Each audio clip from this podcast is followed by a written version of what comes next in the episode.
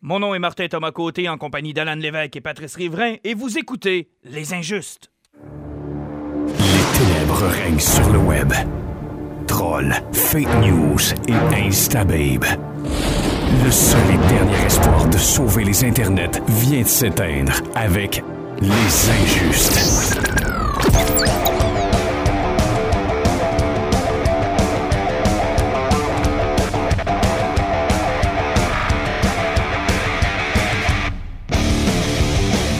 Envie de dire la date, mais euh, j'oublie que dans un podcast, c'est pas nécessairement important de dire la date parce que vous pouvez l'écouter euh, le vendredi, le dimanche, le lundi, le mardi, mais pas le mercredi. Le mercredi, c'est- c'est interdit.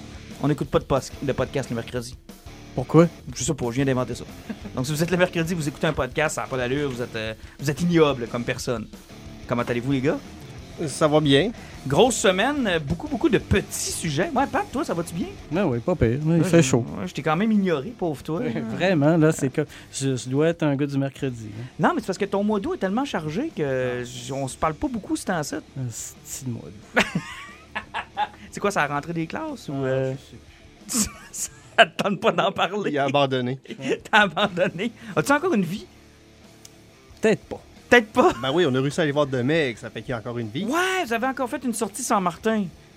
Hey, tu nous as encore ignorés, là. Non, non, non, non. J'ai j'ai pas été invité, Non, moi, à non, cette non, sortie écoute, on te l'a demandé. Oh non, je suis tellement occupé, je suis jet set. euh, Je vais voir des shows, je vais au théâtre, je prends le thé et je me choisis une nouvelle robe.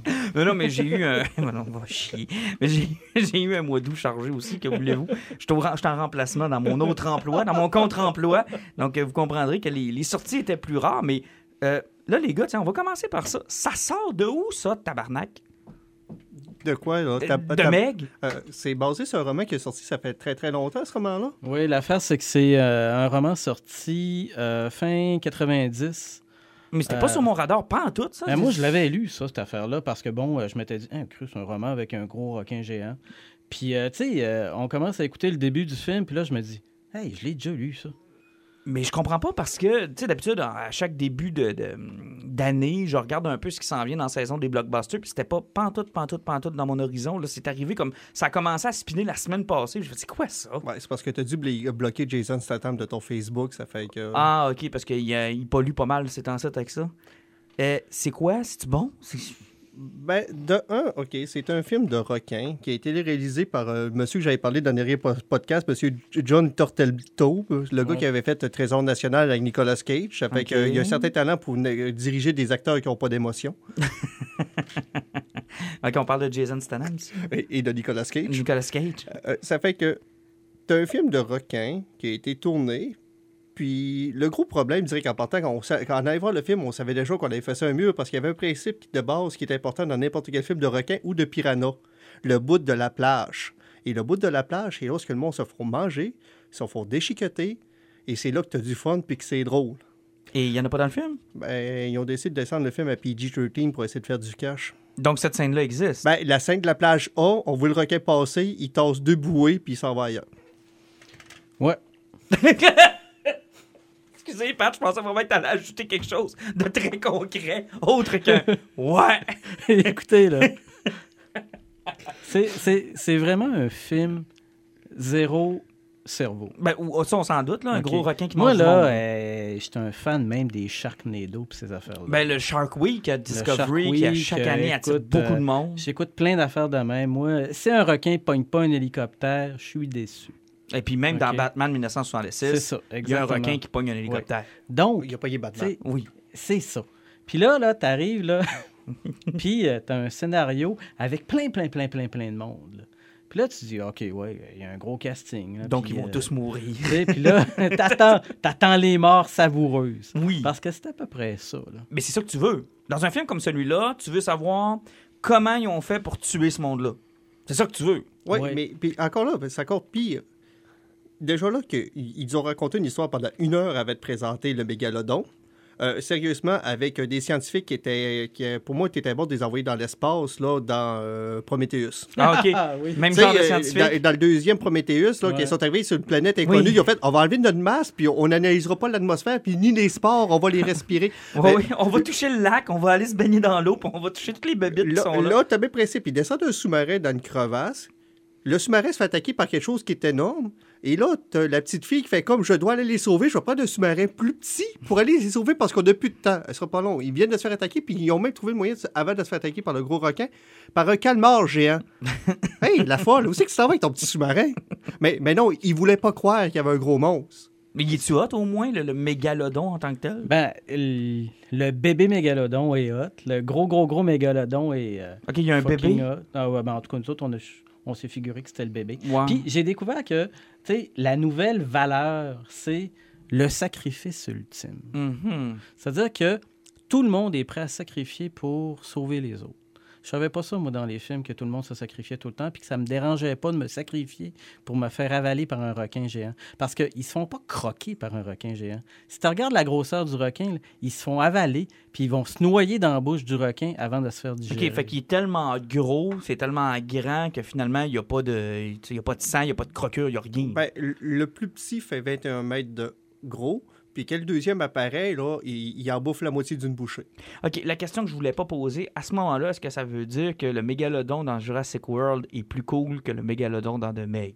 Ben, de la façon qu'il a ramassé le T-Rex, c'était fucking awesome. Le Dominus Rex, là?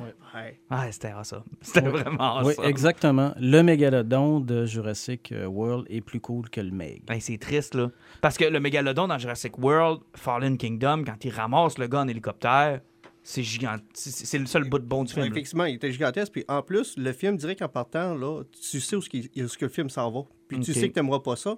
Parce que le film est en collaboration avec la Chine. Ça fait que ça se passe les côtes de la Chine. La moitié du casting est chinois. Ils parlent chinois, sérieusement, un quart du film. Ça, avec ouais. des sous-titres. Et la petite fille de la scientifique qui est chinoise, là, est en cosplay tout le long. Tu sais, les espadrilles qui Ah. explosent, les petites oreilles de lapin, puis c'est sa petite chemise avec des ailes d'ange dans le dos. Là. Les filtres, les filtres Snapchat all, all the way, là. Tu sais, exactement. Ça fait que là, as vraiment, tu vois la cassure de le film n'est pas fait pour, pour nous autres, il est fait pour, Pour un marché l'outre-mer. autre. Ouais, il est fait pour un autre marché. Oui, il- en fait, même le film, euh, écoute, c'est fou là, de dire qu'un film de requin, c'est un film pour la famille. là. Mais ça, c'est triste. Parce que, dans le fond, là, c'est c'est ce que, ce que, ce que j'entends là, c'est tout le contraire de ce qu'on a eu comme critique pour Rampage. Parce que Rampage a livré exactement ce qu'on voulait. Effectivement, pas plus, mais Rampage était un peu raide même pour les enfants. Puis sérieusement, on est allé voir euh, le vendredi après-midi, il était à 1h40. Mhm. Il y avait pas loin d'une vingtaine d'enfants en bas de 10 ans qui étaient en place. Donc, ça attire des jeunes. Ben effectivement, mais sauf que ça a pris au-dessus d'une heure avant qu'on voie le requin, que je pense que les flots ont fait, ils ont couru partout puis ils n'ont pas écouté le film. Mais c'est normal. Il n'y avait pas d'intérêt. Tu sais, c'est à peu près comme qu'il y avait sorti le, le Hulk de Ang Lee, où ce que tu rentrais dans la salle puis c'était plein d'enfants parce qu'ils disaient Ah, c'est Hulk, puis finalement c'était un drame psychologique, là. Être ou ne pas être, telle est la question. Être ou ne pas être en colère. ou Ouais, c'est ça quoi, mais, euh, mauvais. tu sais, c'est ça, c'est que là, tous les flots couraient partout parce que personne n'a compris ce qui se passait. là. Exactement. Mais c'est que là, on a eu le même clash parce que le film était tourné pour les enfants, puis il n'y avait pas de monstre dedans. Je t'arrête, Alan. Il y a deux façons de voir ça. Si tu veux avoir des enfants, ce type de film-là, il y a deux façons de faire. Soit tu y vas avec la- la- l'artillerie lourde, c'est-à-dire ce que Rampage a fait, par exemple, ou il faut que ce soit un fucking bon film comme le premier Jurassic Park où t'as pas de dinosaures avant quasiment 40 minutes. Là. Mais il faut que ce soit fort, puis que ce soit bon, puis que ce soit grandiose, puis que ce soit budget. Et je sens que de Meg, on n'est pas dans ces eaux-là du tout. Là. Ça dépend parce que Turtletaube euh, a mis le paquet sur certains de ses effets. Il y a des scènes grandioses. Tu sais, il s'est arrangé pour être capable de faire un visuel qui a quand même un certain impact, un certain éclat. OK. Euh, le film, bon, tu sais, tu as dit un critère. Non, il est pas bon, le film. là. C'est ouch, ouille, euh, Pif, paf, euh, pouf. Tu sais, on a oublié notre cerveau en rentrant dans la salle. puis en Mais même en s'assoyant, là. l'oubliant, c'était pas Même bon en pareil. oubliant. Tu sais, l'affaire, c'est que c'est- c'est n'importe quoi le scénario. là. Tu sais, Jason Statham, là, c'est un gars qui a un choc post-traumatique. C'est supposément un alcoolique, mais tout le monde est prêt à le pardonner. Puis le gars oublie même la totalité de ses problèmes quand il est rendu en bas. Tu sais, il a eu peur un peu, il est descendu, puis là, tout d'un coup, hey, Christy. euh, On lui a donné des problèmes juste pour lui donner des ça. problèmes. Mais l'affaire, c'est que c'était pas compliqué. Étant un ancien véritable plongeur, ils ont décidé d'exploiter ses qualités, de faire que, tu sais, c'est le prochain Aquaman, le gars. Ouais, ouais. Oui, boy.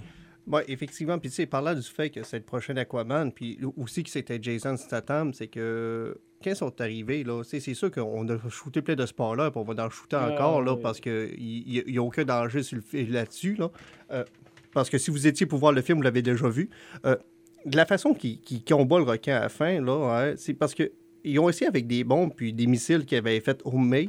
Mais il n'y a rien qui a marché. Ça fait que Jason Statham a décidé de faire le sacrifice ultime en faisant comme ne m'attendez pas, je, euh, je reviendrai pas, puis je vais tout vous sauver. Sauf qu'il prend son sous-marin qui est comme un petit peu magané du côté parce que le requin l'a mordu. Il fait une pause de drift à la Fast and Furious, ouvre le ventre du requin. Le requin à virer de bord, man- son sous-marin, éclater sa cabine. Jason Statham, il sort, il pogne un harpon. et Il va tuer le requin à main nue. Excusez.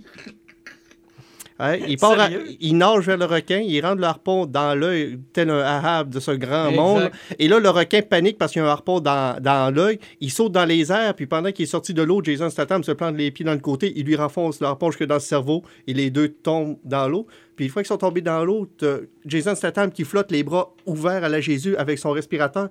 Et là, tu as 300 requins qui sont attirés par le sang, qui passent de chaque côté de lui. Ils vont manger le gros requin. Exactement comme dans la séquence d'Aquaman. Mais c'est donc ben... C'est Aquaman Gay. Statham. C'est donc ben gay. C'était tellement laid. Urk. Mais quelle mauvaise fin. Mais le monde dans la salle, on tu... c'était-tu juste vous autres qui étaient tough Ben, ou... euh, ça, ça dépend. Parce que, sais, on avait un autre personnage, nous autres, pendant qu'on écoutait le film. Ok, vous aviez un plus. Oui, on avait un plus. C'est comme si on vivait là euh, une expérience de cinéma maison vision euh, avec des, des bonus. Et on avait un monsieur derrière nous. Et je vous salue, monsieur, même si je vous connais pas. Vous m'avez fait rire tout le long. Écoute, il était tellement dedans. Là, c'était Hey, ouais, ouais, super, hey, ben, coudon. Écoute, il était incroyable. Hey, ben, coudon. Les Il audios... tripait tellement, là.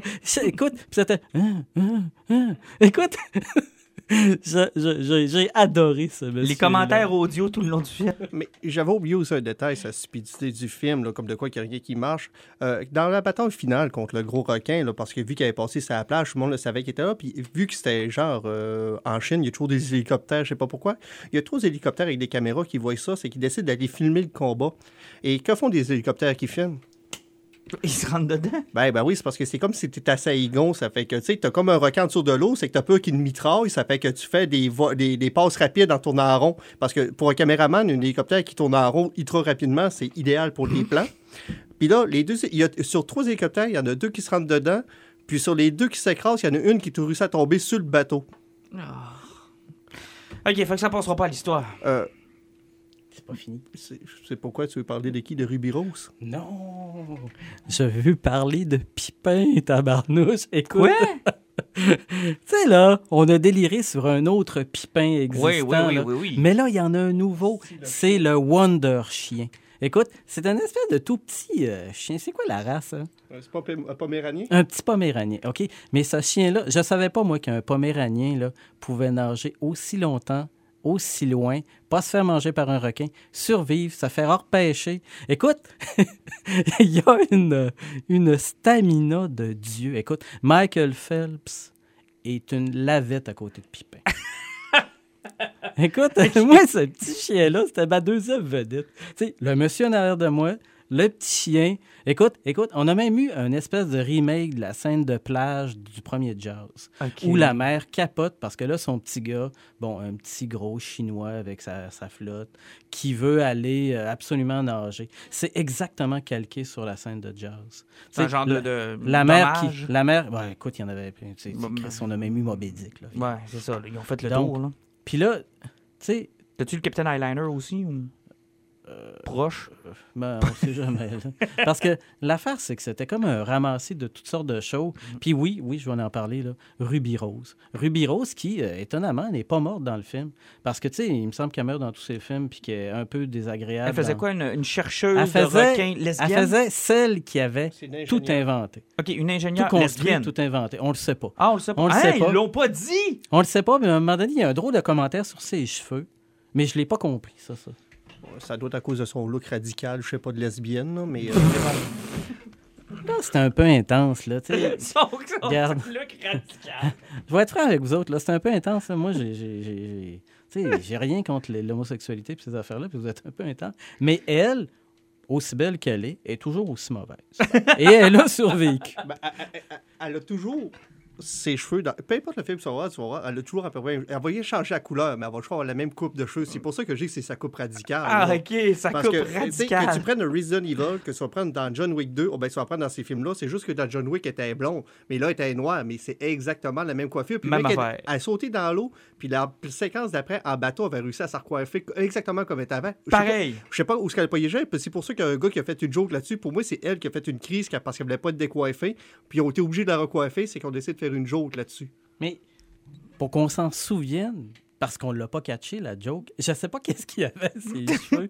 Mais tu sais, pour que le scénariste dise Ouais, Ruby, euh, t'es belle, là, t'as pas de talent, on va parler de tes cheveux. Va, va falloir en faire une parce que les gens vont ça. remarquer qu'il se On passe va de quoi. parler de tes Fait cheveux. qu'on va être obligé d'y faire au moins référence. On n'aura pas le choix. Mais tu sais, on va donner quand même le mérite du fait que les foutus films de requins, ça pogne toujours autant. Ils pensaient faire un flop avec 20 millions en fin de semaine, puis ils ont coté le 44 millions.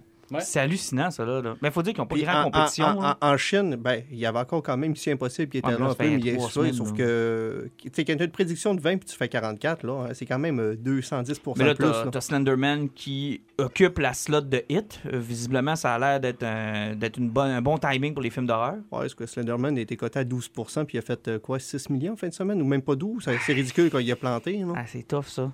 Moi, je trouve ça triste parce que j'aurais voulu le voir, ça. J'aurais vraiment aimé ça le voir aussi, mais je. Puis c'est. Tu sais, rappelez-vous comment Hit avait fait une surprise dans Mhm. cette slot-là bien précise de l'année où on se disait c'est pratiquement impossible de faire un. Parce qu'il y avait, dans cette, euh, dans cette trame-là, il y avait d'excellentes sorties. On n'a pas eu dans la brume non plus, Chris. Non, Puis, effectivement. tu sais, Slenderman, puis là, tu sais, nous autres, on s'est rabattu sur une affaire de requin parce que moi, je suis un fan fini. Mhm. Puis là, bon, écoute, euh, tu sais, ça l'a. Ça l'a même pas assouvi ma soif de, de, De requin. de, de, de crocs. De... requin. Ouais, de valeur. Tu, vas être obligé de te retaper de vieilles affaires. Ben, tu sais, euh, il y a déjà. Il y a Jazz, tu te retaperas de Jazz. Hey, on a parlé de Ruby Rose. euh, elle fait l'actualité deux fois plutôt qu'une. Elle a été donc euh, engagée, ou plutôt euh, castée en bon anglais, dans le rôle de Batwoman, nouvelle série de la CW, qui va se passer dans le Arrowverse, si je me trompe pas. Ah, effectivement, parce que sa première app- apparition va être dans le méga crossover, comme il y a à chaque année maintenant, qui sont quoi? Ils sont rendus avec Arrow, The Supergirl. Flash, Supergirl et euh, Legion of Tomorrow. À chaque année, ils font un méga crossover avec leurs quatre séries. Ça a commencé avec Flashpoint, je pense. Ah, exactement. Ben, non, le Flashpoint a été une fin de saison. Euh, le, le premier, c'est une invasion extraterrestre Oui, qu'il y avait vrai. vraiment eu. Puis il y en a eu le deuxième qui était dans le milieu du Flashpoint aussi. Mais euh, sauf que là, dans le méga crossover qu'il va y avoir, ils vont incorporer Batwoman. Puis à partir de là, ils ont décidé de signer une série parce que. euh, ça- on a souvent parlé, ça fait partie de- ça fait partie d'un créneau que les studios ont besoin d'avoir, d'intégrer des personnages LGBT, puis les promouvoir parce que mais je pense que ça va au-delà de ça. Oui, ça va, que ça va de là, mais Je pense que ça va dans la volonté de CW d'avoir des séries de jeunes filles. Ben, de jeunes filles aussi. Puis, euh, ben, ben, tu sais, parce que tu dis ça, là, hein, il faut jamais oublier que dans Supergirl, là, la sœur de Supergirl, la première saison, était clairement hétérosexuelle. Dans la deuxième saison, elle est devenue homosexuelle. Je sais pas, j'ai pas suivi. Ben, tu sais, c'est- pour ça que je te dis, c'est souvent c'est pour un créneau là, qui ont besoin de ça. Mais sauf que, tu sais, puis en plus, ça fait longtemps qu'ils essaient d'incorporer Batman, puis ils sont pas capables. Non, parce que dans les séries de, de, de, de, de, euh, de la CW, comme dans le temps de Smallville, comme dans le temps de, euh, de Ils Green n'ont Arrow, pas le droit autres, sur les héros. ils les font pas. Puis de toute façon, ils ont du succès avec des B-sides. Pourquoi ils iraient perdre de l'argent à faire des, des E-sides comme Batman, Superman, qui sont normalement réservés au grand écran, on va se le dire. là? Effectivement, ça fait que là, ils vont avoir enfin, un certain- d'une certaine façon, un Batman qui est moins connu aussi. Ça fait qu'ils vont avoir beaucoup plus de Mais latitude. Cathy Kane est lesbienne dans, la, dans, Ben, dans le sais. comic. Oui, tout le monde le sait. Euh, C'est un des premiers héros avoués lesbiennes, ça fait une dizaine d'années, là. Exactement. Ils sont pas. C'était pas dans la grosse mouvance qu'on connaît depuis quelques années. Ils ont été bien, bien, bien avant de ça. Là. Tu sais, c'est un personnage intéressant. euh, qui, qui a quand même un côté assez charismatique, puis qu'à chaque fois qu'on entendait parler de elle, tu sais, c'était toujours un peu là, euh, un peu inattendu, etc. Mais moi, j'ai un problème avec les séries de DC à la télé, avec le casting. Écoute, j'ai commencé à écouter Krypton, là. Fuck, le personnage principal, il est bien mauvais. Puis là, on parlait, je m'en fous, là, ceux qui l'aiment, là, mais elle n'a pas vraiment un grand talent à part son charisme, Rose. Ben, Est-ce qu'elle est, capable- est-ce qu'elle est capable de tenir le front d'une série avec quelqu'un qui va avoir assez de scénarios, un bon, euh, des bonnes, un bon rythme d'action pour essayer de faire dire de quoi d'intelligent ce personnage-là. J'ai hâte de voir, mais tu sais, Mm. euh, moi j'aimais beaucoup dans, dans cet univers-là euh, la Batgirl de Cassandra Cain. Tu te rappelles de ça? La Batgirl ninja qui parlait pas beaucoup, qui était vraiment insane, qui était cool. Puis quand ils ont perdu ce personnage-là, c'est là qu'est apparue la fameuse Batwoman dans le 52, euh, quand il y avait le, le- le comic après Infinite, euh, Infinite Crisis. Ouais. euh, Infinity Crisis, il y avait eu le- l'espèce de One Year Later, puis il y avait eu la- l'année complète de comics. C'était là-dedans que Batwoman était apparu. Puis c'était un genre de personnage de Batgirl mélangé à Cassandra Cain, mélangé à Ronnie Montoya, mélangé à... Il y avait comme mélangé plein de, de caractéristiques de personnages. Puis ça en faisait un personnage, honnêtement, que je trouve quand même intéressant. Oui. C'est pas un mauvais personnage. Oui, puis tu sais, c'est comme Pat, euh, Patrice disait que tu sais, Ruby Rose, c'est pas une bonne actrice, mais faut jamais oublier que sur une série TV, que tu roules à 20-24 épisodes par année, là, hein, souvent tu as le temps de travailler le personnage puis évoluer. Euh, le meilleur exemple qu'on peut donner, c'est Stephen Amell. Il réécoute les 12 premiers épisodes de Arrow, là, puis le gars, il est bloqué des muscles de ses épaules, puis il est pas capable de bouger, puis aucune émotion. Puis si tu regardes le gars qui est rendu aujourd'hui, Moi, mais en même temps, c'est une série de, de fillettes, j'écoute pas ça. Non, mais c'est vrai, c'est un public d'ados. C'est des séries d'ados, honnêtement. ça, ne m'attire pas, mais pas pantoute, pantoute, pantoute, pantoute. Je vais préférer leur ligne d'animation à leur ligne de, de live action. Je comprends que c'est ultra populaire, là, mais ça, on Ben, dirait que ça, euh, s'adresse pas à moi. là. Personnellement, regarde, j'ai même pas écouté les dernières années de ces shows-là parce que euh, il y a encore le problème, justement, de, que je sais pas pourquoi, là, dans chacune de ces séries-là, il faut toujours qu'ils poussent la- la- la- l'espèce de caractère secondaire féminin pour qu'il devienne le personnage principal de la série puis qu'ils prennent le contrôle sur tout ce qui existe. C'est comme dans la dernière année de Flash, Iris, qui est une reporter, prenait la, tête de l'équipe de Starlab. Elle est entourée de ultra scientifiques qui sont capables de faire des calculs qu- quantiques dans leur tête, là, pour avoir des plans de mongol, mais c'est elle qui renaît le show. tu sais, C'est rendu là, c'est pourquoi. Comme tu dis, c'est pour répondre à un certain. Ben, c'est son public cible. C'est son public ça. et cible, exactement. C'est la que- même raison pour laquelle Robin est apparu dans Batman. mais- Parce que personne ne se reconnaissait dans Batman Puis d'info. là, là. dès que tu dépasses les trois premières saisons, ben, tu embarques dans ce créneau-là, puis là, tu es dans une boucle, tu plus capable de t'en sortir. Puis euh, ce qui est intéressant aussi dans le casting de Ruby, de Ruby Rose, c'est qu'elle a été obligée de fermer son Facebook. Et ça, c'est hallucinant, là. Écoute, on sait que Batwoman, c'est un personnage euh, qui est LGBT, donc elle est lesbienne. Ruby Rose est lesbienne. Mais là, on l'a attaqué sur le fait qu'elle était pas assez lesbienne. Honnêtement, moi, depuis la semaine passée, j'étais sur les réseaux sociaux, puis je checkais à quel point que le monde la ramassait parce que c'est une mauvaise actrice. Aujourd'hui, je pogne mon Facebook, je vois une nouvelle, hey, elle vient de fermer son Twitter. Je fais comme, elle s'est fait ramasser à ce point-là parce qu'elle était pas bonne. J'ouvre l'article, la communauté LGBT l'a ramassée parce qu'elle n'est pas assez ouvertement lesbienne. Et Ruby Rose de répondre, ben, j'ai sorti du placard à 12 ans, qu'est-ce que vous voulez que je fasse de plus? Mais qu'est-ce que tu voulais que tu- À part le crier puis se teindre les cheveux en arc-en-ciel, elle peut pas faire grand-chose de plus, là. Mais ça, c'est hallucinant, là, dans le casting. Euh, Il y a même du monde qui pensait qu'elle ne l'était pas. Puis qui ont dit, le personnage est lesbienne, ça prend une lesbienne. Puis là, on retombera pas dans le gros débat euh, Canada, ça prend des, euh, des autochtones pour faire des autochtones, ça prend des noirs pour faire des noirs, puis des blancs pour faire des blancs, Mais IMDB ont un site plus une application. oui, je- C'est oui. écrit dans son profil. Je sais, je sais, mais c'était fourrette sur les médias sociaux, là. Alors qu'on pourrait penser que, justement, elle se serait fait attaquer pour ses performances d'actrice, ils l'ont attaquée parce qu'elle trouvait pas assez lesbienne. En ce moment, là, si vous remarquez, là, euh, il n'y a, plus de- y a plus de cohésion. Les groupes ne se tiennent plus entre eux autres. Et si on prend juste là, la grosse folie qui se passe à Washington en ce moment, là, même, même les suprémacistes blancs ne s'entendent plus entre eux autres. Ils veulent pas être associés entre eux autres. Quand tu dis que même des extrémistes fous là, veulent plus être associés ensemble, que tu arrives que même des gens qui sont d'une même culture veulent... Non, euh, toi, t'es pas assez ça. Ou bien euh, des gens qui... On reprend le, le, le, le- le débat, sur- le débat sur l'appropriation culturelle. On dirait que plus personne s'endure. Ah, c'est horrible, là. Il y a, plus personne qui accepte de dire pourquoi est-ce qu'on collabore pas? Non, tu peux pas collaborer. Tu dois absolument garder comment est-ce que les fans de Star Wars se sont entre-déchirés. Non, c'est fourette, ça aussi. Puis, tu sais, regardez comment est-ce qu'en ce moment, un même studio se déchire sur des, des tweets outrageux qui ont duré, euh, qui, qui datent de 10 ans, On parlait avec l'histoire de James Gunn. C'est en ce moment, il n'y a plus personne qui En fait, c'est que on a découvert que le pouvoir des médias sociaux est tellement fort que ça a donné à, à certaines minorités, à certaines opinions minoritaires, une force disproportionnée. Et, et c'est surtout ça le problème, parce que quand on se parle entre nous autres, puis les gens qui nous écoutent, puis on va avoir des débats où je vais parler avec des gens, tout le monde trouve que ça n'a pas d'allure. Mais ces groupes-là sont tellement importants, sont tellement, euh, des fois même violents, dans la façon qu'ils ont de, de réclamer leurs points, de réclamer leur affaire, que les studios deviennent frileux. Là. Mais c'est le problème souvent avec ce genre de groupe-là. Souvent, là, ils n'ont pas juste des armées d'avocats, c'est qu'ils ont, ils ont des groupes de médias sociaux qui sont proactifs. Ah, c'est meilleur que les avocats. Je dirais même que c'est plus important que, que- leurs avocats. Tu sais, c'est parce que le problème avec n'importe quel débat, là, hein, tu vas toujours avoir la grande majorité qui va faire Ah, OK, c'est ça. Puis tu ne sens pas besoin de t'exprimer plus. Mais là, tu as la gang que, qui sent le besoin, puis tu as l'impression qu'ils donnent le pouls. Parce que si tu passes une nouvelle, puis tu te ramasses 2500 commentaires, puis ces 2500, il y en a 2400 qui vont dans la même lignée, tu vas penser Que, tout le monde est que comme tout le ça. monde est comme ça. Mais arrêtez, c'est 2500 personnes sur 7 milliards de personnes. Mm. Que les autres ont juste pas pris le soin de dire ben parfait, moi c'est le cast qui me va bien, puis c'est correct, puis c'est génial. On, on a vu des élections qui ont viré tout croche à cause de ce Ben, genre de exactement, truc-là. exactement.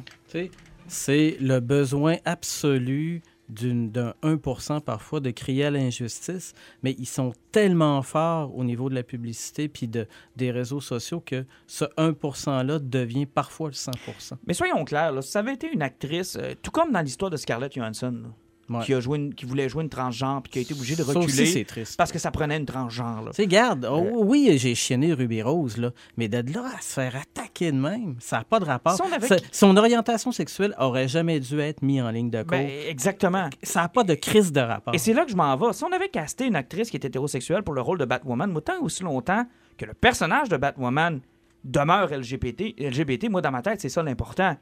Maintenant, si euh, Ruby Rose n'est reléguée qu'au rôle de lesbienne, c'est juste ridicule. Elle pourrait jouer une hétérosexuelle comme elle pourrait jouer une lesbienne. Pourquoi ça prenait une actrice lesbienne pour jouer une lesbienne? Moi, ça, là, c'est le bout. Tu sais, dans, l'art du prétendre, parce que c'est ça la- l'acting, l'art de prétendre, pourquoi ça prend. Tu sais, je veux dire, pourquoi ça prend absolument. C'est pas des nains qui ont joué les Hobbits, là, je vous, je vous rassure tout de suite. Là. C'est pourquoi ça prend absolument. Ouais, je m'excuse, euh, t'aurais eu un rôle, Pat, désolé. Mais pourquoi ça prend absolument une lesbienne pour jouer une lesbienne? Puis Mais c'est on, ridicule. on- pourrait même reculer encore un peu plus loin que ça dans le passé. Là, hein. À une certaine époque, au théâtre, là, il y a des Blancs qui se maquillaient noir. Non, oui, oui. Mais c'est une insulte aussi. C'était au théâtre. Oui, c'était une insulte, sauf que tu sais, c'était considéré comme. C'était un maquillage, c'était un costume d'une certaine façon. C'est que oui, euh, d'une certaine façon, ça n'avait pas de sens. Mais sauf que, tu sais, c'est du théâtre. T'es es là pour prendre la peau de quelqu'un d'autre. Tu sais, c'est- la définition de même. C'est que même au niveau de l'acting, tu es là pour prendre le corps de quelqu'un d'autre puis de jouer une autre personne. ça Mm. Fait que tes croyances, sais, n'importe quel film religieux ou fanatique Mm-hmm. ou autre, puis tu sais, n'importe qui qui a fait un film de guerre, c'est pas un super militaire. Puis, euh, Par contre, tu as le, le débat inverse. Moi, qu'on soit obligé de prendre une lesbienne pour jouer une lesbienne, ça m'énerve. Qu'on soit obligé de prendre un noir pour jouer un noir, ça m'énerve. Qu'on soit obligé de prendre un asiatique pour jouer un asiatique, etc., etc., etc. Tant mieux s'ils sont capables de le faire, c'est-à-dire de marier compétences et euh, besoins pour le rôle. Mais tu as le, le- le- le débat inverse où pourquoi James Bond faudrait-il qu'il soit absolument blanc? Oui. Dans le débat de Idris Elba, qui avait des rumeurs autour de sa candidature pour devenir le prochain James Bond. Puis lui, il alimente les rumeurs en ce moment. Mais, Absolument. mais moi, moi j'attends juste le backlash si jamais c'est lui qui l'a le Mais rôle. honnêtement, là, Regarde, écoutez, S'il les gens sont fous, être- Colin. mais il va être bon. Moi, je l'adore, Idriss Elba, va- puis je le veux comme... euh, écoute, Il regardez, serait un James Bond écœurant. Regarde, Idriss Elba comme James Bond, là, pour moi, c'est aussi génial que l'actrice qui a été euh, castée pour faire le dernier Docteur Who et que les gens là, bâchent la Oui. pauvre fille. Ma gang de sacrements, arrêtez de penser que vous avez raison, puis que c'est une injustice, puis que ça, ça peut pas être ça, puis ça. Mangez de la merde. Mais dans ce cas-là, tu vois, c'est complètement l'inverse. Moi, James Bond, dans ma tête, il y a des critères qui doivent être respectés. Il est britannique. C'est un homme, puis il aime les femmes. Pour le reste, là, fuck all! Faites ce que vous voulez. Si l'acteur est bon, c'est lui qui s'apprend. Puis Idriss Elba, j'espère juste qu'il le casse pas parce qu'ils veulent un noir pour faire James Bond, pour faire de la promotion. J'espère qu'il le casse parce qu'il est fucking bon. Point. Euh, Comme je t'ai dit, il sera pas assez noir de toute façon, ça fera pas. Mais euh, le plus gros problème que s'il casse, là, c'est que ça va être possiblement l'acteur le plus vieux qui vont casser faire un James Bond, c'est que sur le long terme, ça fait mal. Parce que rendu au deuxième film, il va être déjà rendu à 60 ans. là. Ouais, là, il y, a- il y a ça qui peut être difficile, mais en même temps, on a vu Tom Cruise euh, qui se débrouille quand même assez bien dans Mission Impossible. Puis Ouais. Daniel Craig, en passant, était pas très jeune, là. Ben, il était au début de la quarantaine, il était pas au début de la cinquantaine. Non, quand même. Mais il peut être pas obligé d'en faire 8 des films, là. Moi, je te dis juste que Idris. Moi, c'est sûr que mon choix, ça demeurait Tommy Durston, qui est un acteur que j'adore. dans le rôle de Loki, il a fait un, il a fait un pas de géant. Je l'aime beaucoup dans tous les films, même dans Kong, Skull Island, j'ai trouvé cœur. Euh, J'aurais aimé le voir en James Bond. Mais Idris Elba, c'est vraiment pas une mauvaise idée. Sérieusement, c'est pas une mauvaise idée. Ben, c'est pas une mauvaise idée, c'est juste qu'il faut pas que tu le prennes pour relancer comme une série de films que- que- comme tu as fait avec Daniel Craig. C'est Tu, impossible. tu le ça. prends pour. euh, Deux. Tu sais, tu as, une idée pour deux films, ça va bien aller. Puis après, tu relances là, le- l'acteur, sauf qu'on dirait qu'ils sont plus, plus frileux pour garder les acteurs moins longtemps sur les James Bond maintenant. Là, parce que veut, veut pas. Là, euh, Ben, Brosnan en a fait cinq. ben, regarde, euh, dans les 20 dernières années, là, on a eu deux.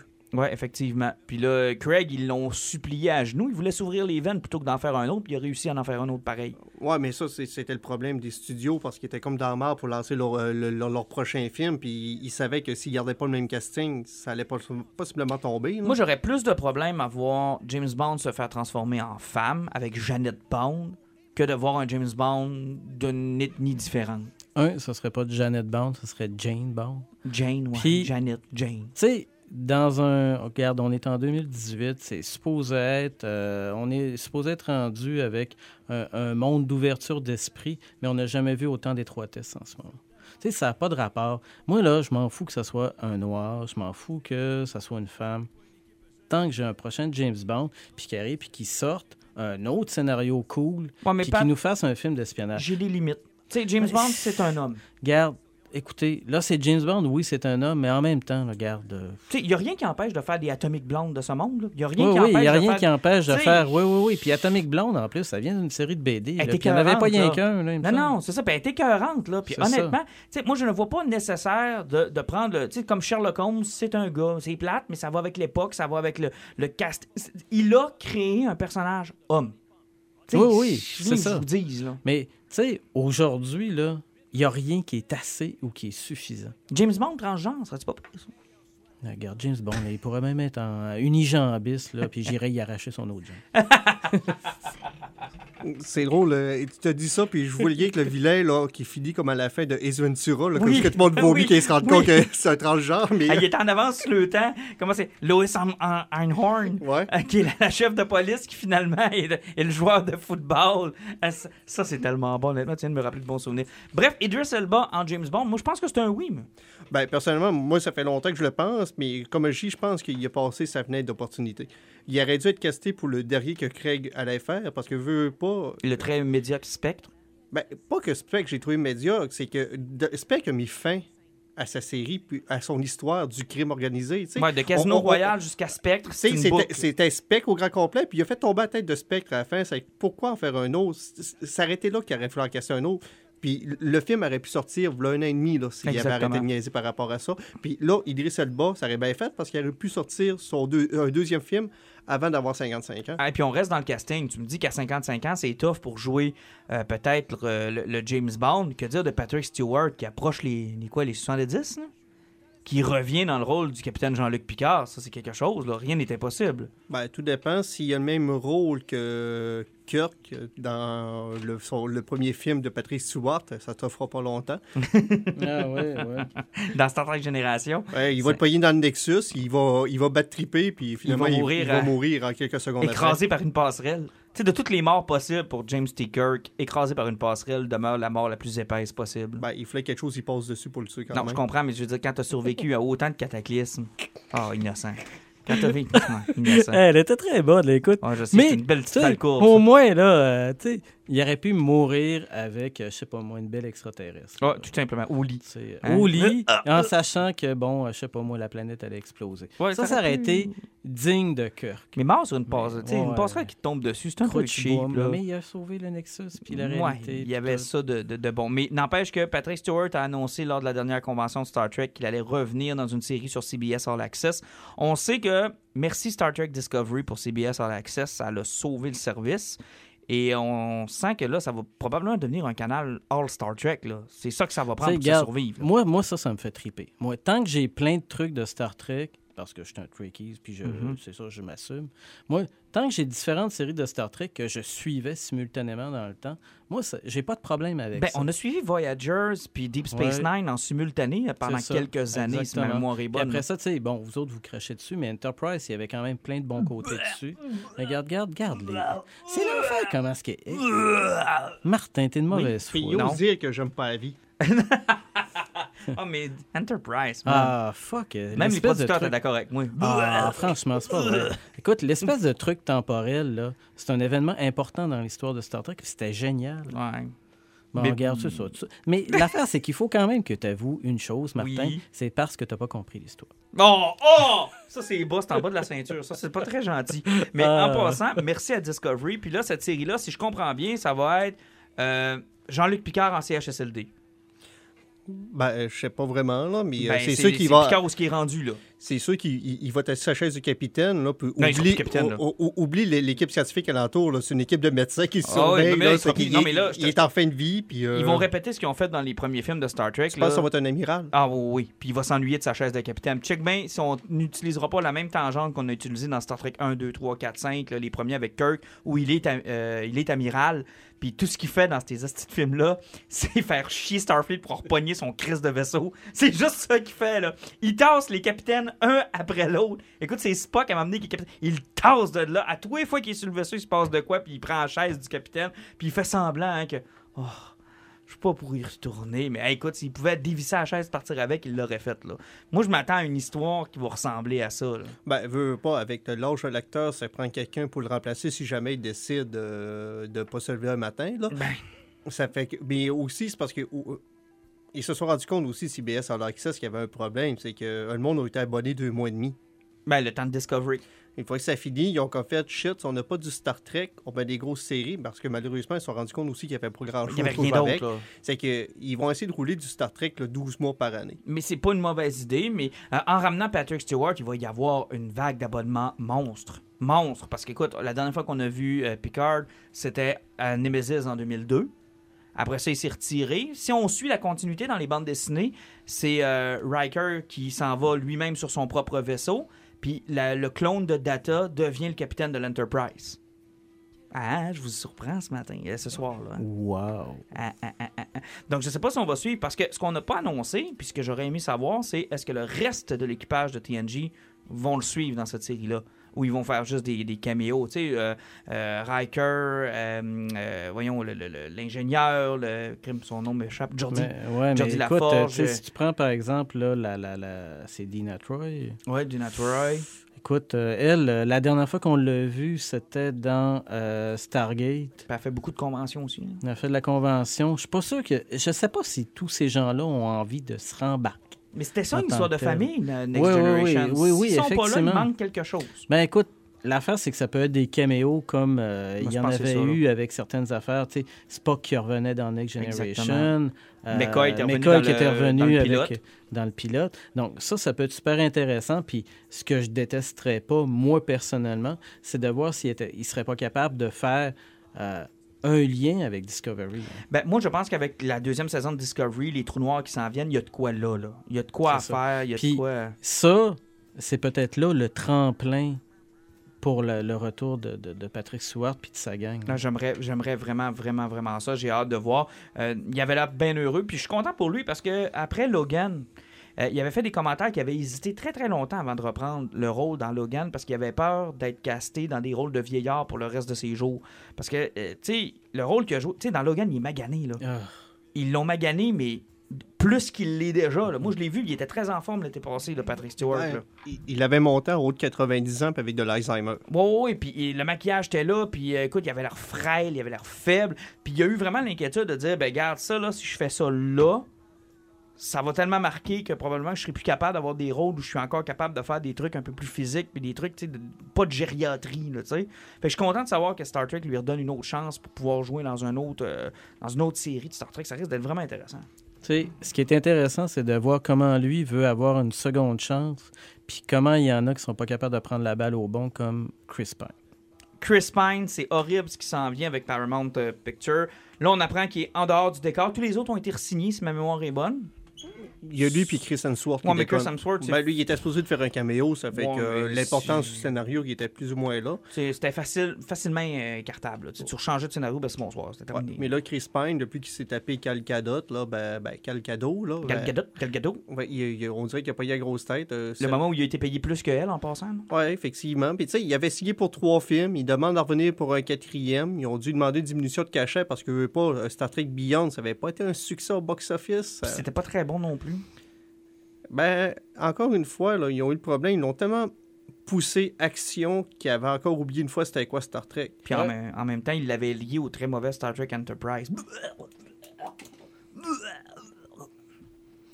Ouais, regarde, il y a eu plus de passes de moto que de vaisseaux dans ce film-là. Ça Oui. fait que c'est, on n'a pas besoin d'aller plus Ben, loin que ça. je veux dire, du moment où tu commences ton film en détruisant l'Enterprise, Ouais, puis euh, Tu que tu laisses Simon Pegg faire une passe avec Sabotage. Oh ouais, c'était. euh, Ah, mon Dieu, au secours. Mais tu sais, c'était... Même si ça semblait être une passe cool, patin. Non, c'était pas. C'était pour le 50e anniversaire. Ouais, non, c'était vraiment, vraiment, vraiment pas cool. Puis honnêtement, j'avais beaucoup d'espoir fondé sur le quatrième volet. Puis euh, oubliez pas non plus hein, que les, les deux communiquent pas. hein. Les séries télé et les films, c'est comme deux chicanes différentes. Là. Ils peuvent pas s'emprunter l'un et l'autre. là. C'est compliqué. Moi, rendu là, là, garde, faites comme vous faisiez dans le temps. Là. Tirez à plug sur l'univers de J.J. Abrams. Il y a une trilogie, c'est correct. Faites-nous un film de Discovery, vous les avez déjà. C'était comme ça dans le temps. Faisaient un film de la série originale dans le temps que c'était la série originale, puis quand TNG était là, ils ont fait des films avec TNG.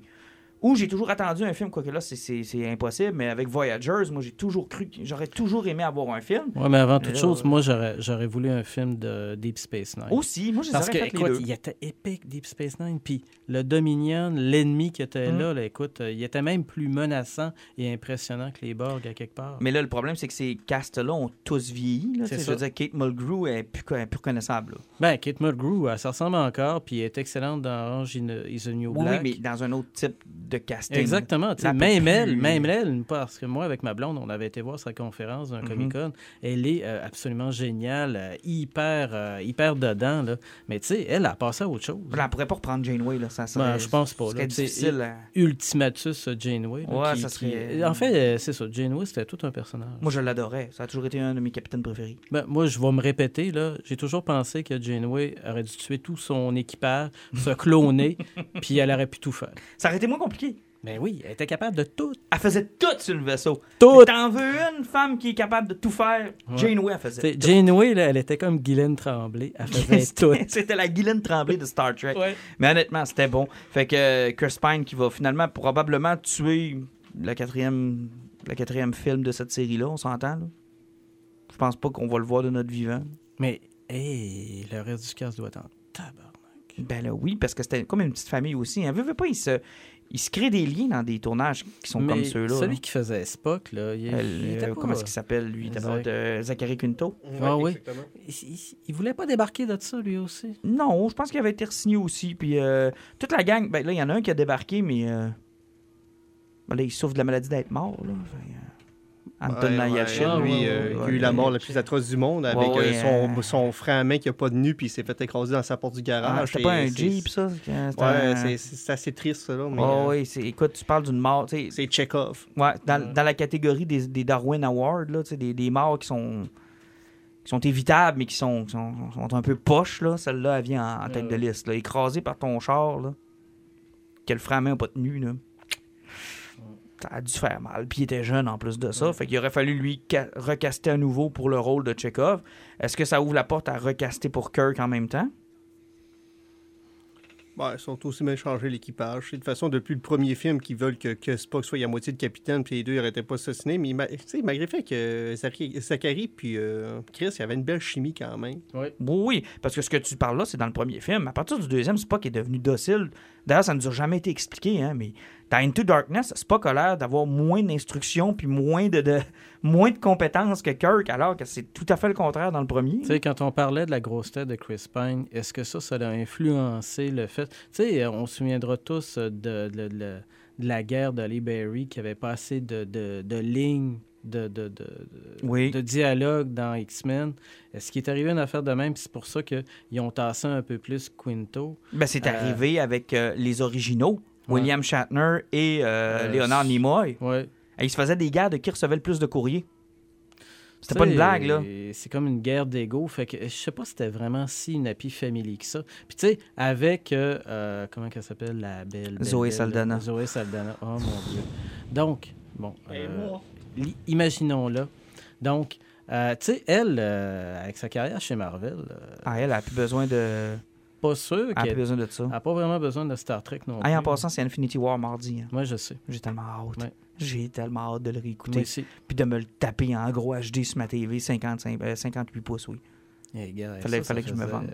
euh, Ouais, grosse tête. Tu l'avais pas vu en IMAX? Oui, mais euh, sur ma TV, ça va être cool aussi parce que quand je m'approche, ça fait comme si j'étais à IMAX. Ça brûle mes yeux tranquillement, pas vite, mais c'est pas grave. Ça vaut la peine. fait que je vais aller le chercher mardi. Hey, je regarde notre liste euh, de, de trucs. On parle beaucoup de cinéma hein, depuis le début du podcast. Bon, on va continuer un peu, mais on va mélanger les comics avec ça.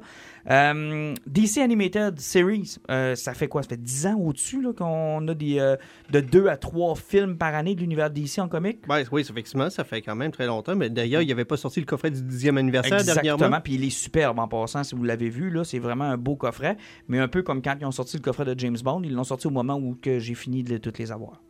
Fait que ça, ça rend mon expérience un peu caduque. Je me débarrasserai pas de mes films pour le revoir, tu sais. Ouais, mais t'as acheté Star Wars euh, 44 fois. Sept fois. Donc, tu peux Et acheter. Jurassic Park euh, quatre fois. mais c'est pas grave. Ceux-là, euh, je les rachèterai pas une deuxième Et euh, fois. un petit secret, il a déjà précommandé le, le steelbook avec les cinq films dedans. Non, je l'ai pas fait. Non, j'ai résisté à la tentation. Il n'a pas encore flanché, dis-je. En fait, c'est ma blonde qui n'a pas encore accepté. C'est plus ça la vérité. Sinon, il aurait été précommandé. Mais euh, le dernier en liste, euh, c'est un double, double part, donc euh, deux, deux parties. C'est euh, Death of Superman et Reign of the Superman. Donc, euh, Death est sorti la semaine passée en Blu-ray. Reign of the Superman est attendu en janvier. En 2019, il n'a pas été très, 2019. très précis, mais c'est début 2019. Oui, parce que 2019, et surprenamment, je pense qu'il va en avoir trois ou quatre. Euh, qui est plus que la cadence habituelle. Là. Euh, tu vas avoir un Superman, tu vas avoir Batman Hush, un Wonder Woman. Tu vas avoir un Wonder pas. Woman, puis je pense que tu en as un autre là, euh, qui m'échappe. Donc, euh, quand même, là, c'est c'est beaucoup de films qui vont sortir l'an prochain. J'ai beaucoup de difficultés avec cette série-là depuis Killing Joke. Ben, ben de la misère. Alors qu'ils étaient awesome, que je trouvais que c'était probablement ce que DC faisait de meilleur, euh, toutes médias confondus. Euh, moi, Justice League War, Throne of Atlantis, euh, Dark Knight Return, qui, ma foi, était le, le- le comique mis sur écran. C'était génial. Euh, Arkham, Assault on Arkham, qui était euh, le film de Suicide Squad qu'on aurait dû avoir en passant, là, si euh, il avait été brillant. Qui était minutes, beaucoup là. mieux que L to Pay. Exactement aussi. Je te dirais que depuis Killing Joke, tu en as parlé, L2P, euh, Gotham by Gaslight, qui ont travesti un peu l'histoire puis qui étaient pas très bonnes. Euh, puis là, vient de s'ajouter à ça Dead of Superman. Vous autres, vous avez aimé, je pense. Hein? Ben, euh, je pense que Pat l'a pas vu. Pat l'a pas vu encore. Non, non, hein? non, non, je l'ai pas encore vu. Ça fait, moi, personnellement, je l'ai écouté. Euh, L'histoire de la mort de Superman, c'est quelque chose que j'aime beaucoup chez DC. Ça dirait qu'en partant, euh, j'avais hâte d'avoir une adaptation qui était peut-être un peu plus proche de ce qu'on avait lu. Ben, c'était un des problèmes que j'avais. Moi, c'est c'est la 28e fois que le vois. Ben, il y a eu Doomsday, puis là. Ben, il y a eu Doomsday, il y a eu Death of Superman. On l'a vu dans Batman v Superman. On l'a vu dans Justice League. On l'a vu dans Batman anima- euh, dans Superman The on Animated l'a pas Series. vu dans Justice League. Il est revenu à la vie de façon bidon dans Justice Je le League. sais, mais tu comprends que on, l- tu sais, la, la prémisse de Doomsday qui se bat contre Superman puis que Superman meurt, je l'ai vu 48 000 fois. Ben, sauf que, regarde, tu le dis, c'est un two-part. Ils n'ont jamais fait le Reign of Superman. Si tu fais pas un Death of Superman avant, comment veux-tu faire un règne de Superman? Ça, je comprends. Puis je, je, c'est, peut-être le bout qui va me faire avaler le film, dans le sens où, enfin, ça sera pas toujours incomplet. Parce que ça a toujours été incomplet comme, comme histoire. Euh, Superman est toujours que- revenu tout seul. Puis, tu sais, il y a à peu près personne qui sait que le vrai méchant en arrière de tout ça, c'était Brainiac. Exactement. Hey, euh, tu poserais la question à tout le monde, là, hey, c'était qui le gros méchant là, dans l'histoire de Doomsday? Que c'est que Doomsday s'est pointé là, qu'il y a eu Cyborg qui s'est pointé? Ben, c'était le plan de Brainiac depuis le début. Ben là, tu viens de, de gâcher le film pour tous ceux qui le savaient pas pour l'an prochain. Merci, Alan. Ça fait 30 ans que la BD est sortie à peu près, tout le monde le savait. Ouais, mais c'est pas grave. Non, non, non. Mais Il y a je- des gens qui le savaient pas, j'en suis convaincu. Ah, mais c'est pas Tu viens de leur gâcher ça. N'empêche que j'ai trouvé que le film était. euh, D'abord, c'était du déjà vu, j'étais tanné. Euh, ensuite, ce qu'il faut comprendre, puis ça, on en a parlé tout à l'heure, on a réalisé tout le monde ensemble, qu'il existe un peu deux univers dans les, anima- dans les animations de DC. T'as ceux qui sont ce qu'on pourrait appeler stand-alone, Exemple, à, à, euh, Dark Knight Returns, on a eu euh, euh, New Frontier, on a eu All-Star Superman, on a eu Justice League Gods and Monsters, Justice League Doom. C'est des films qui sont sur eux-mêmes. Il y avait eu ça de Wonder Woman aussi, sa Wonder Première Woman, Guerre mondiale, je Exactement. Puis t'en as deux sur Green Lantern aussi, First Flight, puis l'autre c'était Emerald Knight. Donc, tu sais, c'était des films qui étaient basés sur eux-mêmes. Donc, tu pouvais les écouter, il n'y avait pas de problème, il n'y avait pas de continuité. Mais il y a toute une série de films avec le même cast de voix depuis le début. Et là, je vous nomme euh, Flashpoint, ça commence avec ça, Justice League War, Throne of Atlantis, Justice League, euh, Justice League Dark, euh, Son of Batman, Batman vs. Robin, Batman Bad Blood, on a eu Justice League vs. Teen Titan, Teen Titan Judas Contract, on a eu Suicide Squad L2P, et on ajoute Death of Superman. C'est tout le même univers. Puis il y en a trois que j'ai vu dans le tas. Exactement. Ben, ce qui explique peut-être pourquoi avais, quand je, te l'ai annoncé, tu as fait comme Ah, ouais. Ben, ça, expliquait parce que, tu sais, il y a beaucoup de personnes, j'ai pas dû être le seul à, se dire pourquoi que dans la mort de Superman, c'est Damien qui est Robin.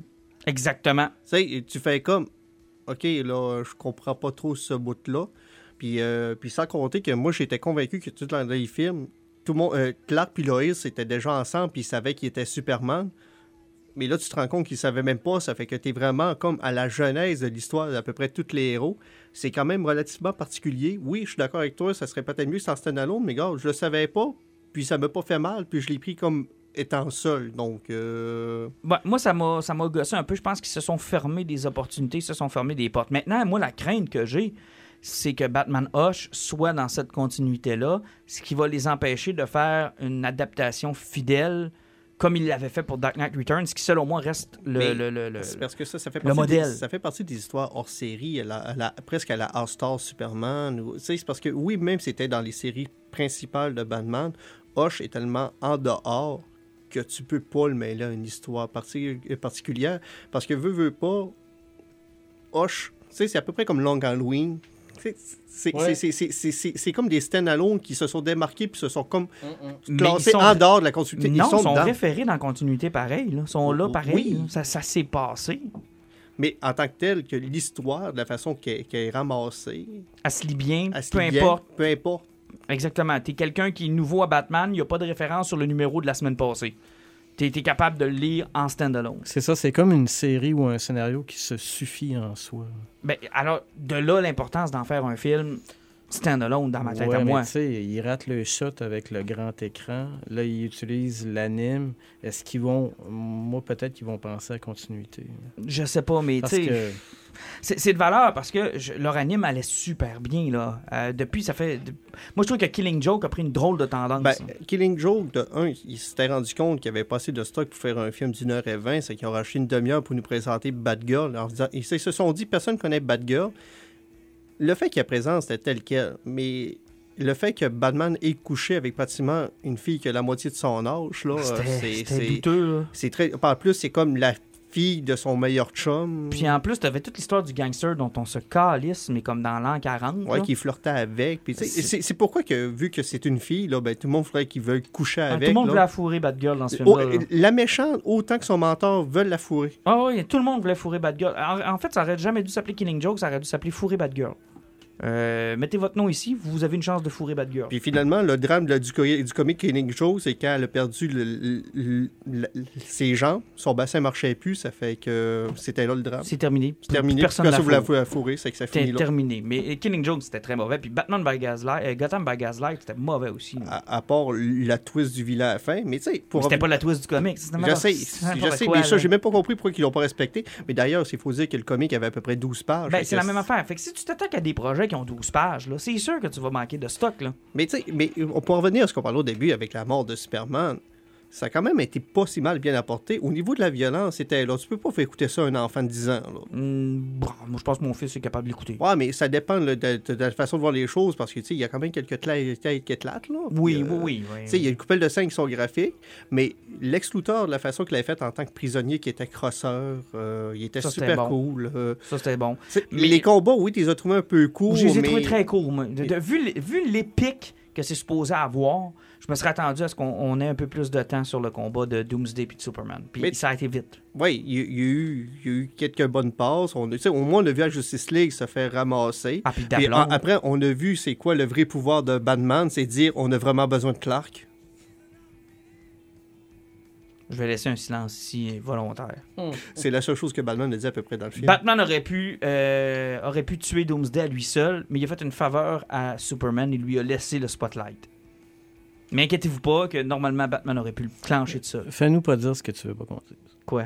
Fuck Batman. Hey, hey, hey, hey, hey, c'est réservé aux, aux petits fifs de Teen Titans, ça. T'as pas le droit de dire ça. Mais c'est pas grave. La bataille était quand même correcte. Euh, tu sais, il y a eu un bon cliffhanger. Il y a eu une belle mort pour Superman. tu sais, Ça a été bien respecté.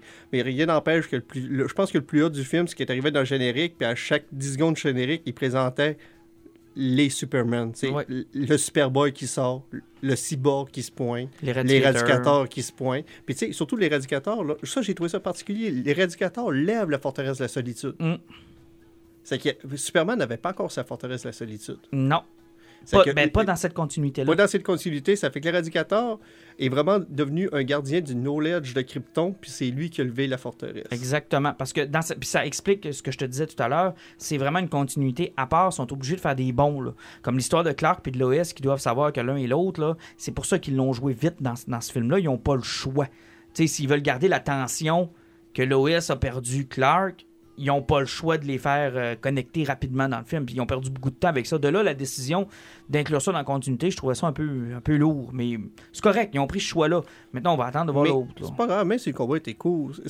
C'était le fun quand même de voir que Superman, il, il a vraiment passé un mauvais quart d'heure, mais il essayait toujours de sauver la face qu'Eloïs était là, en faisant comme, ah, il n'y a pas de problème, je vais toujours m'en lever. sais, il est à côté de l'hélicoptère, il tombe à terre, ça fait comme, ah, tout est sous contrôle. Mais non, t'es Superman, tu viens de tomber à terre, Ouais. tu tiens plus de bout, ça, ça ça marche va plus, pas là. bien. Ça là. marche plus. Hey, en terminant, parce que je regarde le temps puis euh, ça file, euh, je sais qu'on va faire nos poisons. Peut-être juste avant, exercice de Frank Miller, tu voulais nous en parler parce que tu as mis une belle photo sur notre groupe de tes jambes poilues. Ah. Ensuite de ça, j'ai vu que c'était des comics d'exercice qui étaient en dessous. Ouais, J'avais mis cette photo-là juste pour toi. Ouais, ça m'a euh, moustillé un Ben, peu. t'es chanceux, les comics cachent le reste. Ouais. Ça laissait place à l'imagination, disons ça comme ça. Ok, ouais, effectivement. a beaucoup de poils. Exercice, ça fait euh, quoi, euh, 20 ans que, que Frank Miller dit qu'il va faire une suite à 300? Ben, Frank Miller, comme dans tout ce qui entreprend. Et laisse-moi pas parler de Robocop. Ben, on parlera pas de Robocop, ça ne tente même pas d'en parler. Je sais, j'en parle à tous les fois. Il avait dit qu'elle allait sortir une série sur Exercice. Oui, ça fait longtemps de ça. Il y avait même un film qui était supposé être fait. Ouais, effectivement, sauf que là, la série a commencé à sortir au printemps, puis elle a fini au mois de Ah, il a juillet. réussi à la finir. ouais, mais sérieusement, elle a sorti en 5 mois. Là. Ça a Il vraiment été sorti- capable. Ben, pour moi, c'est parce qu'elle avait dessiné il y a 3 ans. Ah, probablement que ça y a pris trois ans. Disney se sont dit, garde, quand t'auras tout fini, là, on Ça va fait s'occuper que de la sortie. Tu te ramasses 5 volumes qui sont à 5 piastres. Mais tu sais, c'est des beaux volumes avec des couvertures cartonnées qui Ah, sont, rigides? ré- c'est- c'est- sont pas rigides, rigides, mais tu sais, c'est vraiment du gros carton. Là. Ça fait que t'es pas capable de plier ta BD. Tu fais comme, wow, j'ai quelque chose de qualité. Tu ouvres ta première page, tu fais comme, OK, il a gardé le même style. On est sur le widescreen, tout se déroule sur deux pages, puis tout est séparé comme ça. là. Ah. Ça fait que tu dis, quand il va sortir le TP, ça, ça va être encore plus beau que la BD parce que le TP qui avait sorti de 300 en Il avait sorti widescreen, ouais. c'était, c'était sublime. C'était merveilleux la lecture de ça. Là, tu fais comme, OK, je vais commencer à lire ça. C'est que on commence avec l'histoire. Tu commences vraiment avant que Cersei soit là. C'est son père, Darius, qui se prend contre, comment il s'appelle, monsieur? Euh, euh, Thémistoclès. Ça fait que toujours les Perses contre Athènes. Tu sais, donc les Perses qui sont contre la démocratie. C'est que les deux premiers numéros, tu as vraiment la bataille de ces deux-là. C'est vraiment épique. T'as- Au niveau des, des Athéniens, là, tu as une espèce de guerrier ultime qui fait des passes incroyables avec des lances. C'est une machine à tuer. C'est que tu as vraiment des combats qui sont super. Là, tu fais comme, yes, j'ai du 300. Là, je trippe. Jusqu'au temps que là, le gars, il réussit à tuer le père d'exercice, puis qu'il laisse le fils en vie. Puis là, tu as Darius qui fait comme, on aurait dû tuer le fils, j'ai pas aimé ses yeux. Là, tu fais comme, Hey, on va voir la levée d'exercice. Ça, c'était les deux premiers numéros. Troisième numéro, tu vois Exercice qui fait comme, mon père a dit que ça prendrait un dieu pour détruire les Athéniens, c'est que je dois devenir plus. Il fait son genre, son Jésus, puis s'en va dans le désert, puis il renonce à toutes ses richesses, puis tout. Puis là, tu vois qu'il y a comme des visions de gens bizarres. Là, tu fais comme, OK, c'est du Frank Miller, il y a peut-être du délire. On va voir ce que ça va aller par après. Quatrième numéro, Dircès est mort. Hein? Là, tu comme. fais comme, Quand ça, Dircès est mort? Là, c'est comme c'est quoi qui se passe? Là, tu vois qu'il commence à faire des sauts dans le, dans le futur. Tu te ramasses là hein, a- avec toutes les grandes batailles qui a, levé, qui a monté jusqu'à Alexandre, contre Darius III. Ça fait qu'il fait une chronologie là, hein, sur les numéros suivants. C'est que tu à peu près du numéro et demi, là, il passe du 10, du 15, du 20 ans, jusqu'à vraiment à Alexandre qui contre Darius III. Puis c'est vraiment rien que des splash pages sur les batailles qu'il a faites, euh, mettons, euh, mais je sais plus trop, Persepolis, à Babylone, tout ce que tu veux. là. C'est que- c'est c'est vraiment chaque bataille, puis des fois, là, ça va rien que trois grosses pages complètes de soldats qui sont en position de combat et autres, en faisant ça, c'est telle bataille de ça, telle bataille de ça. Puis là, jusqu'au temps que euh, Alexandre réussit à capturer Darius III, puis finalement, il se fait qu'il a tué dans son Mais campement. quoi, il n'y a plus d'exercice? Ben non, il est mort euh, dans- dans une bulle au début. Ça fait que. Excusez. Il est mort dans une bulle en faisant exercice. Il est mort, c'est que t'as passé vraiment de exercice, ça fait ça ça chevauché, puis ça s'est passé 10 ans après 300. OK, fait que, y a- dans le fond, là, entre les deux, vous auriez dû lire 300, puis après ça, Mais c'est tu la sais, suite. c'est parce que exercice n'existe plus. Là. Il y a que pendant deux numéros et demi que par l'exercice, puis après, il a clairé ça pour aller parler de la montée d'Alexandre le Grand jusqu'au temps que Darius se fasse tuer, puis avec, tu finis avec euh, un, un Alexandre qui fait une morale à- sur Darius, fait comme les les grands de ce monde là pourront jamais nous comprendre pourquoi qu'on fait ça, puis pourquoi qu'on est des grands conquérants, ta ta ta ta ta ta. Là, tu fais comme, ok, c'est parce que là, ça s'appelle exercice. Tu as des exercices en page couverture de chacune de tes BD. Il n'y a pas d'exercice en cinq numéros. Fait que c'était pas très bon. Ben, j'ai pas compris ce qui s'en allait. Les deux premiers numéros étaient mer- merveilleux, c'est fabuleux. Après ça, c'est. c'est- Fait qu'attendre le TP, puis on va voir ce que ça va donner. Ouais. Ou passer à côté, un des deux. Ben, euh, vu que ça se laisse assez vite, là, tu, tu, tu, tu iras dans une librairie, tu feras ton hypocrite, là, tu, prends, tu lis 3-4 pages, fais un tour, t'en reviens, t'as lu 3-4 J'avais pages. pas vu en face à patte quand t'as dit ça. Il y en a tellement. Oh non, t'es pas sérieux. Ben oui, il y en a. Mais voyons donc. Hey, J'ai un vieux Chris, là, qui vient, là, puis qui lit des livres en spiritualité ou bien en nouvel âge, là, en attendant sa femme qui est coiffeuse. Puis il me fait ça depuis plusieurs années. Ben Je me suis donc. déjà pogné avec. Mais C'est pas une bibliothèque, est-ce Ben, c'est parce que l'affaire, c'est qu'il comprend pas. Oh boy. Il a déjà acheté des trucs, euh, des Ah. dictionnaires à ses enfants. Il peut Fait que lire ça, les livres. ah, fait que ça lui a donné un accès. C'est comme Ouais, la carte de membre, C'est un, ta- un tabarnak avec une sale tête. Mais dans le temps que t'avais un comic shop, ça faisait de ça aussi?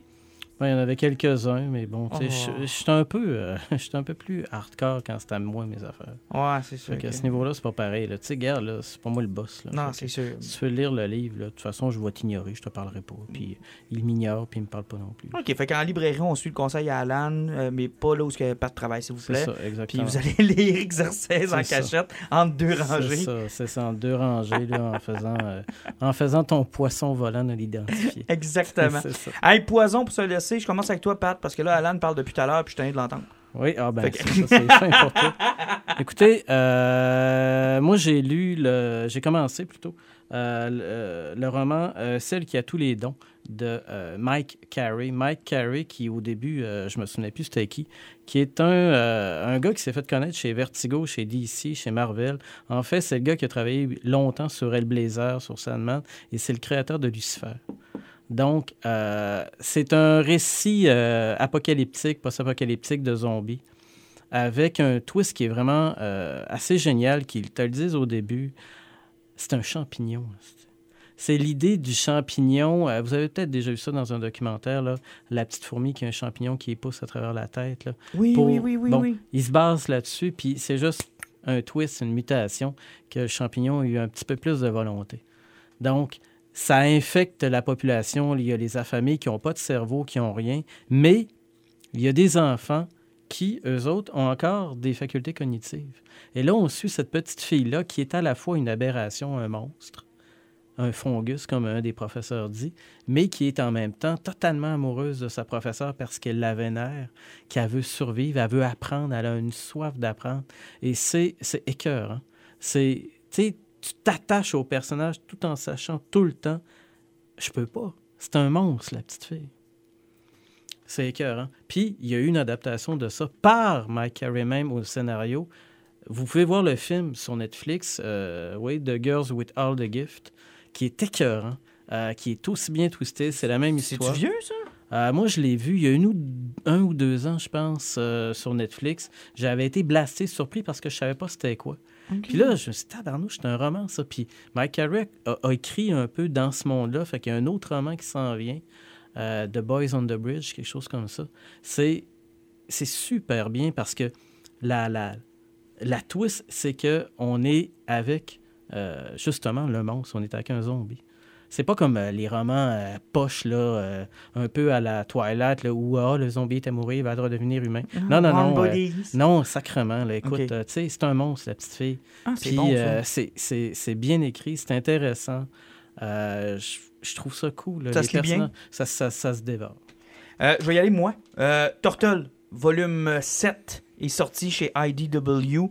Euh, j'ai eu un letdown. Euh, je n'ai parlé avec Alan, qui suit la série aussi, puis qu'il l'a eu en même temps que moi, mais tu l'as lu un peu plus vite que moi. Puis effectivement, la première moitié du livre, euh, on fait souvent ce qu'on fait dans des séries quand il s'est passé des, trucs traumatiques. Ça prend du temps avant que ça redécolle. Tu sais, ça peut pas repartir en fou comme ça a fini. Le temps que toutes les implications que la grosse patente a eues puissent faire son chemin.